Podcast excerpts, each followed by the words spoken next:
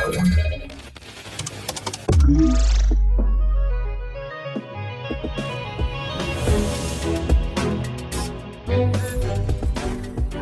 Halo, halo, tu mówi Warszawa w podcaście Cyber Cyber Fundacji Bezpieczna Cyberprzestrzeń. Dzisiaj Cyber Cyber Raport. Witam Was bardzo serdecznie. 279 odcinek Cyber Cyber Raport, wtorek, 306 dzień roku, drugi dzień listopada, znany jako dzień w Kościele Katolickim wspomnienia wszystkich wiernych zmarłych oraz już tak bardziej świecko Międzynarodowy Dzień Ukrócenia Bezkarności za zbrodnie przeciwko dziennikarzom. Także nie popełniajcie na mnie zbrodni, bo w jakiś sposób dziennikarzem jestem. Do końca 2022 roku pozostało nam jeszcze 41 dni roboczych i 19 dni wolnych od pracy, a imieniny obchodzi Jerzy, Wojsław i Małgorzata. Wszystkim solenizantom tutaj składamy najserdeczniejsze życzenia. Witam Was bardzo serdecznie przy mikrofonie Cyprian Gutkowski. I oto wyselekcjonowane przez moją skromną osobę informacje ze świata cyber. Może nie są to takie informacje, jak teraz kwestia y, dyskutowana luki czy tam podatności OpenSSL, czy też nawet może i zhakowania telefonu list raz, o tym sobie możecie doczytać, o tym akurat nie powiem, tam sytuacja jest rozwojowa, ale inne, może mniej trochę znane fakty, ale na pewno bardzo ciekawe właśnie dla Was przygotowałem na dziś i teraz ich posługamy. Jako pierwsza informacja, ciąg dalszy ataku na globalny konglomerat miedzi Aurubis. Informacja druga, Microsoft naprawia krytyczną lukę RC wpływającą na Azure Cosmos DB. Informacja trzecia. Federalna Komisja Handlu zaleca Czegowi poprawę bezpieczeństwa po wielu przypadkach naruszeń danych. Informacja numer cztery. Zgłoszono krytyczną lukę w rozwiązaniu ConnectWise Server do tworzenia kopii zapasowych. I informacja numer pięć. Rząd Stanów Zjednoczonych wydaje wytyczne dotyczące bezpieczeństwa łańcucha dostaw dla dostawców oprogramowania. Także takie oto informacje przygotowałem na, dla Was dzisiaj i przechodzimy już do właśnie tych informacji. Chciałbym powrócić do ostatniego naszego cyber-cyber, omawiając ciąg dalszy y, ataku na globalny konglomerat miedzi Aurubis. Y, Aurubis jest firmą zajmującą się recyklingiem, dostawą miedzi na całym świecie, wydobyciem tej miedzi tak naprawdę. Y, zapewnia swoich klientów, że ten cyberatak, który odbył się 28 października, nie przerwał w żaden sposób produkcji. Wszelkie huty nadal pracowały. Jedynie sieć biznesowa mogła ulec zakłóceniu mm, i tylko właśnie na pewien czas jedynie taka drobnostka spowodowała wyłączenie systemów całej firmy, ale nie macie się czym martwić, bo działamy. W nocy 28 października miał miejsce ten cyberatak na systemy informatyczne firmy Aurubis. Była to część większego ataku na przemysł metalowy i wydobywczy. Taką informację podają władze spółki, mm, więc to nie tylko sama spółka największa w Europie, ale również e, pewnie jakaś szersza mm, sieć e, współpracujących z nią podmiotów, czy też córek, spółek córek. E, o tym jeszcze nie wiemy, ale się dowiemy. W rezultacie wiele systemów mogło zostać zamkniętych, odłączonych od internetu w wyniku zastosowania środków zapobiegawczych. Skala wpływu w grupie jest obecnie oceniana, a Urubis ściśle współpracuje z organami śledczymi, między innymi w Hamburgu toczą się takie dochodzenia na ten temat, co też mogło się e, wydarzyć. Natomiast podstawowym celem jest utrzymanie produkcji i zaopatrzenia w surowce, a także ciągła dostawa metali i produktów. Tak pisze Aurubis. W chwili obecnej nie są w stanie dostarczyć żadnych informacji o tym, kiedy systemy będą ponownie w pełni funkcjonalne. E, na terenie całego zakładu, czy też właśnie całej grupy, huty działają, zakłady produkcji e, są jak najbardziej utrzymane w ruchu, również działają wszelkiego rodzaju systemy ochrony środowiska. Natomiast wdrażane są takie rozwiązania przejściowe, aby przyszłego tygodnia ponownie udostępnić pełne usługi partnerom biznesowym. No bo wiadomo, jeżeli nie mamy maila, no to ciężko się kontaktować. Tutaj Aurubis zachęca do tego, żeby ten kontakt był utrzymywany poprzez telefon, bo telefony działają, czyli nie jest tak źle, jak stwierdza firma. E, oczywiście jest to bardzo ciekawe i będziemy mm, o tym mówić, bo swoją drogą, no skoro już stwierdzą, że jest to szeroki atak na firmy wydobywcze, E, i ogólnie przemysł metalowy, no to wydaje mi się, że możemy być niedługo zasypiani dość ciekawymi, zasypani dość ciekawymi informacjami, ale na to poczekamy. Trochę więcej przeczytacie oczywiście w linkach, e, które podajemy Wam do każdego naszego materiału. Informacja druga. Microsoft naprawia krytyczną lukę RC wpływającą na Azure Cosmos DB. E, analitycy z firmy Orca Security wykryli krytyczną lukę w zabezpieczeniach Azure Cosmos, która umożliwia e, nieuwierzytelniony dostęp do zasobów. Nazwany Cosmis Problem z zabezpieczeniami dotyczy wybudowanych, wbudowanych w usługę notebooków Jupiter. One są wbudowane w usługę Azure Cosmos. One integrują konta z kontami Azure Portal, Azure Cosmos w celu łatwiejszego wykonywania zapytań, analizowania i wizualizacji danych NoSQL.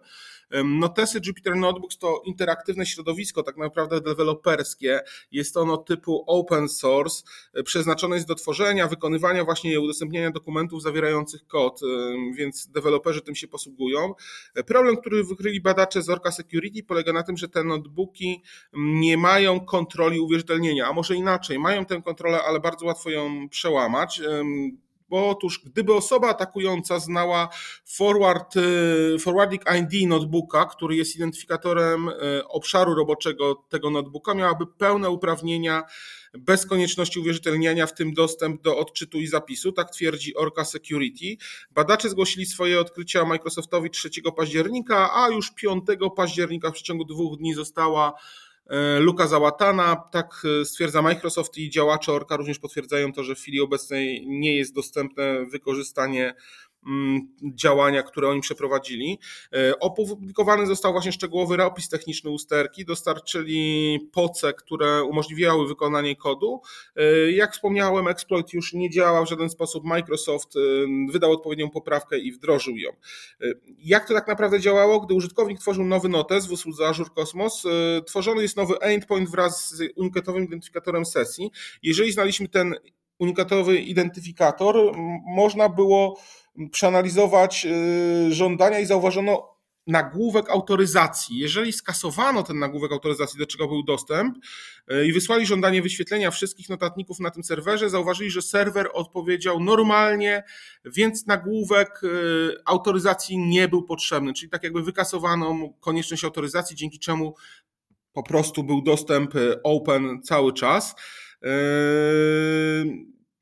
Azure Cosmos jest w pełni zarządzaną, rozproszoną bezserwerową bazą danych, więc te poprawki, które zostały wprowadzone po stronę serwera, nie zmuszają użytkowników do podejmowania żadnych kolejnych działań. Tak naprawdę wszystko zostało e, ograniczone. E, wypróbowano również tak naprawdę już po tym, jeżeli zdjęto tę możliwość uwierzytelniania, inne żądania i odkryto, że można modyfikować kod w notatniku, dopisywać dane, wstrzykiwać nowe fragmenty kodu, usuwać te fragmenty kodu, e, co więcej, ponieważ poprzednie polecenia ujawniało wszystkie identyfikatory notebooków na tej samej serwerze, tej samej platformie, osoby atakujące mogły uzyskać dostęp do każdego z nich potem i zmodyfikować je, znając tylko tak naprawdę ID tego, tego jednego. Aktualizacja mm, miała miejsce. Microsoft również opublikował raport w temat tej poprawki, podkreślając, że problem dotyczył bardzo małego odsetka użytkowników, bo tak naprawdę e, było to 0,2% 2% klientów Azure Cosmos e, e, używało tych notesów Jupiter, e, więc oni byli podatni na lukę, cała reszta, czyli 99,8% nie używało, więc nie było podatnych, ale w ramach informacji, że takie rzeczy się zdarzają, żebyście o tym pamiętali, przekazujemy Wam tę informację. Informacja trzecia. Federalna Komisja Handlu zaleca Czegowi poprawę bezpieczeństwa po, przy, po przypadkach wielu naruszeń danych. Dlaczego o tym mówię? Jak mówiłem Wam, parę razy uwielbiam informacje dotyczące studiów studentów związane z nauką. No i tutaj rzeczywiście firma Czek to była firma, która dostarczała szereg usług korepetytorskich, a Federalna Komisja Handlu ogłosiła w tym tygodniu, ta Federalna Komisja Handlu to FTC, że osiągnęła porozumienie z dostawcą technologii edukacyjnych Czek w sprawie awarii, które doprowadziły do kilkunastu naruszeń e, danych tej firmy. Ta firma z e, siedzibą w Santa Clara, jak mówiłem, Czech, ona świadczy usługi studenckie, korepetycje online, wypożyczanie cyfrowych i fizycznych podręczników dla uczniów średnich i studentów. No cały szereg możliwych tak naprawdę usług związanych z edukacją.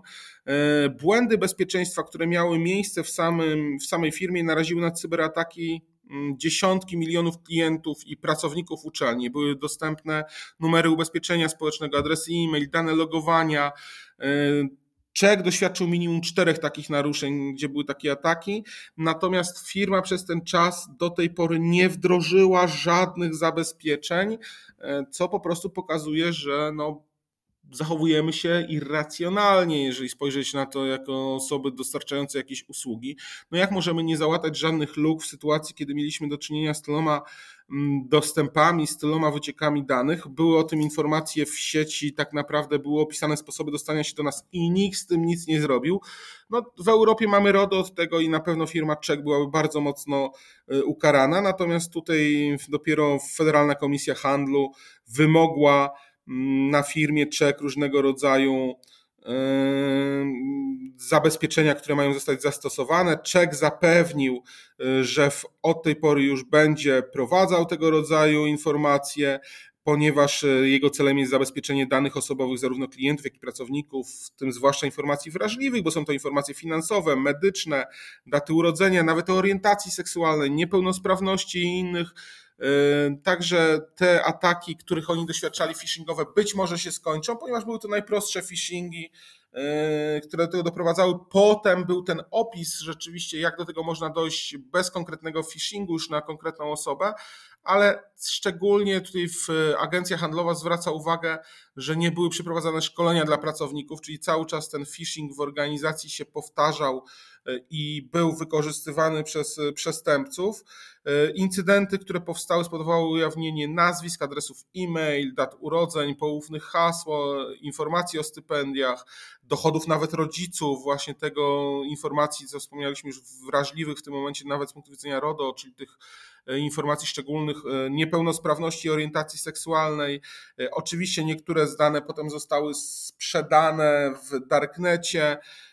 Także mieliśmy tutaj do czynienia z całym przekrojem, nic nie było naprawiane, natomiast teraz FTC E, twierdzi, że nałożyła na Czega konkretne zobowiązania, e, które mają dotyczyć odpowiednich polityk bezpieczeństwa i szkoleń w zakresie bezpieczeństwa dla samych pracowników, jak i wykonawców. Ma być bezpiecznie, ale ogólnie ta informacja e, może nie jest na tyle istotna z naszego punktu widzenia, bo jednak jest sytuacja w Stanach Zjednoczonych, ale mamy do czynienia z czymś, co pokazuje, że bardzo często również u nas może dochodzić do takich sytuacji, że wcale nie mamy tych lesson learned, nie wyciągamy tych informacji z incydentów, które miały u nas miejsce. W związku z tym uważajmy na to. Wiem, że zmusza nas do tego trochę RODO i gdyby na pewno tam działało RODO, byłoby inaczej, ale po prostu powinien nas do tego zmuszać zdrowy rozsądek i chęć zapewnienia bezpieczeństwa naszym klientom. Informacja czwarta. Zgłoszono krytyczną lukę w rozwiązaniu ConnectWise Server do tworzenia kopii zapasowych.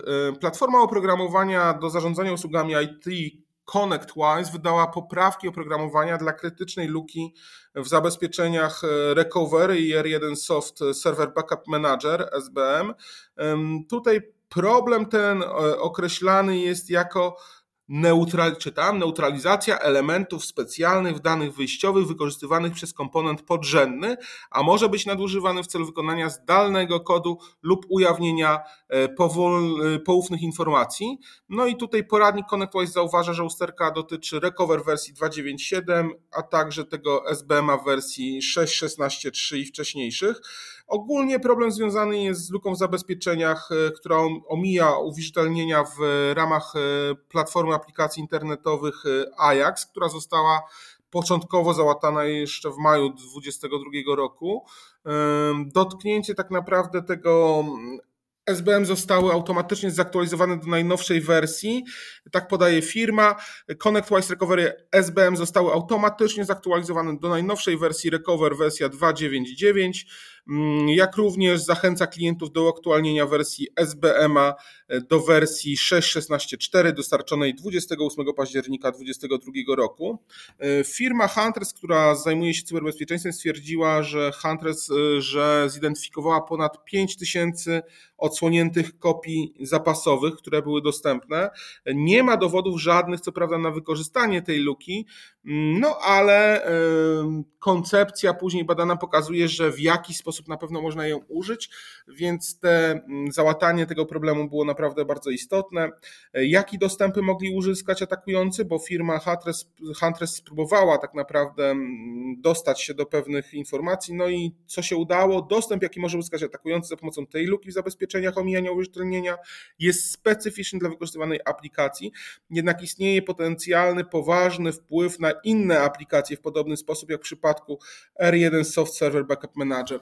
Więc y, tutaj oni tak naprawdę dzięki temu mogli pozyskać pełne informacje, które znajdowały się na serwerach, dysponowali tak naprawdę dostępem do serwerów y, backupowych.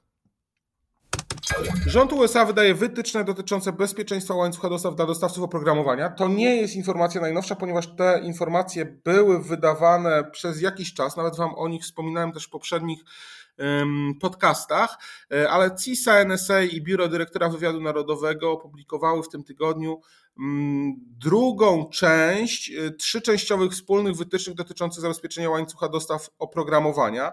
Uważają to za bardzo istotne i faktycznie tak jest, bo ten nasz łańcuch oprogramowania, być może dostaw oprogramowania jest bardzo istotny, ale nawet nie samego oprogramowania, bo my patrzymy tylko i wyłącznie na samo oprogramowanie, ale być może również bardzo istotne jest to, aby spojrzeć na to, skąd pochodzą już te nasze części, e, skąd e, tak naprawdę dostarczane jest wszystko w naszym łańcuchu dostaw, bo nie tylko samo oprogramowanie może zostać tak naprawdę zaatakowane, również różnego rodzaju sterowniki i procesory dostępne, to wszystko, to wszystko może podlegać atakowi, dlatego warto mieć informacje, jak wygląda proces dostaw w naszej organizacji.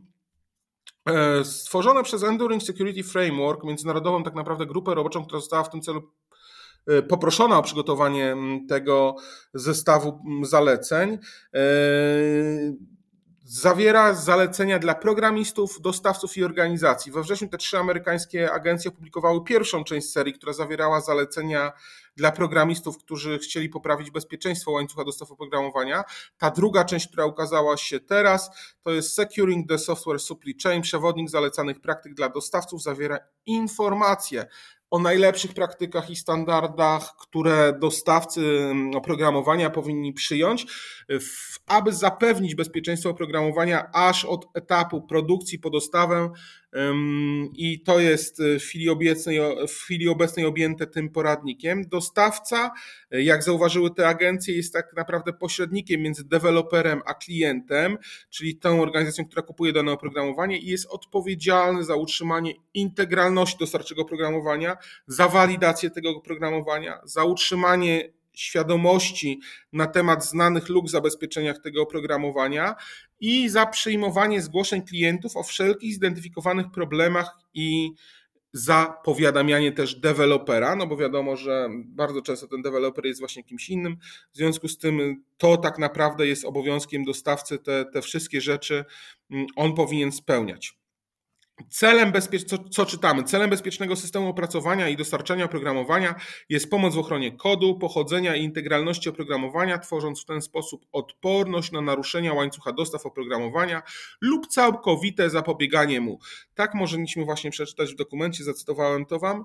Hmm, oczywiście mamy tu do czynienia z prostymi wskazówkami, ale bardzo istotnymi i być może patrząc na to, jak wyglądają nasze procesy dostaw, powinniśmy takie dokumenty przygotować dla właśnie naszych dostawców, jeżeli jesteśmy daną firmą y, działającą z, na wielu systemach, mającą wielu tak naprawdę tych dostawców, zarówno oprogramowania, deweloperów, y, to dla nich być może należałoby przygotować takiego rodzaju wytyczne, coś jakże postępują zgodnie z tym, co jest zawarte.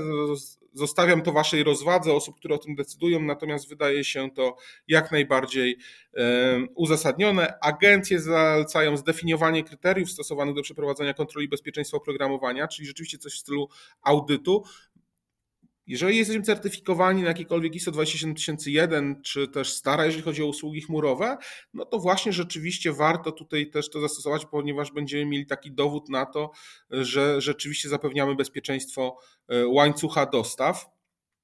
Dostawca ponosi również kluczową odpowiedzialność tak naprawdę za zapewnienie bezpieczeństwa i integralności naszego oprogramowania, bo w końcu to on jest odpowiedzialny za współpracę między tym klientem a deweloperem, no chyba, że sam jest deweloperem, ale to dzięki właśnie tej relacji można zastosować dodatkowe funkcje bezpieczeństwa poprzez umowy, różnego rodzaju informacje i tak samo aktualizację oprogramowania, powiadomienia o wprowadzaniu patchy i inne rzeczy, to wszystko powinno mieć, e, być zawarte też w naszych umowach.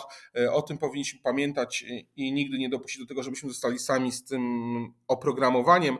Bardzo istotne jest, żeby E, te wszelkie informacje udokumentować i żebyśmy my byli pewni, że nasze oprogramowanie jest bezpieczne. No zobaczymy, jest to, jest to ciężka praca tak naprawdę, bo jest to praca dłubaninowa, ale ja też nie chcę Wam zabierać więcej czasu, bo trochę się rozgaduję. Natomiast mamy już 20 minut, a więc bardzo długo jak na Cyber Cyber Raport.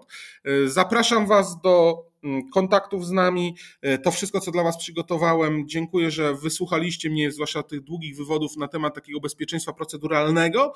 E, być może poszukamy jakichś informacji rzeczywiście sensacyjnych, poczekamy trochę na telefon list raz, poczekamy trochę na tego OpenSSL-a, chociaż z tego, co wychodzi, to to nie jest aż tak mrożące krew w żyłach. E, ok, zobaczymy. Do usłyszenia w następnym podcaście Cyber Cyber, e, który na pewno zostanie przygotowany dla Was już jutro. Cześć, pozdrawiam Was serdecznie. Przy mikrofonie był Cyprian Gutkowski, a słuchaliście Cyber Cyber, raport Fundacji Bezpieczna Cyberprzestrzeń. Dzięki.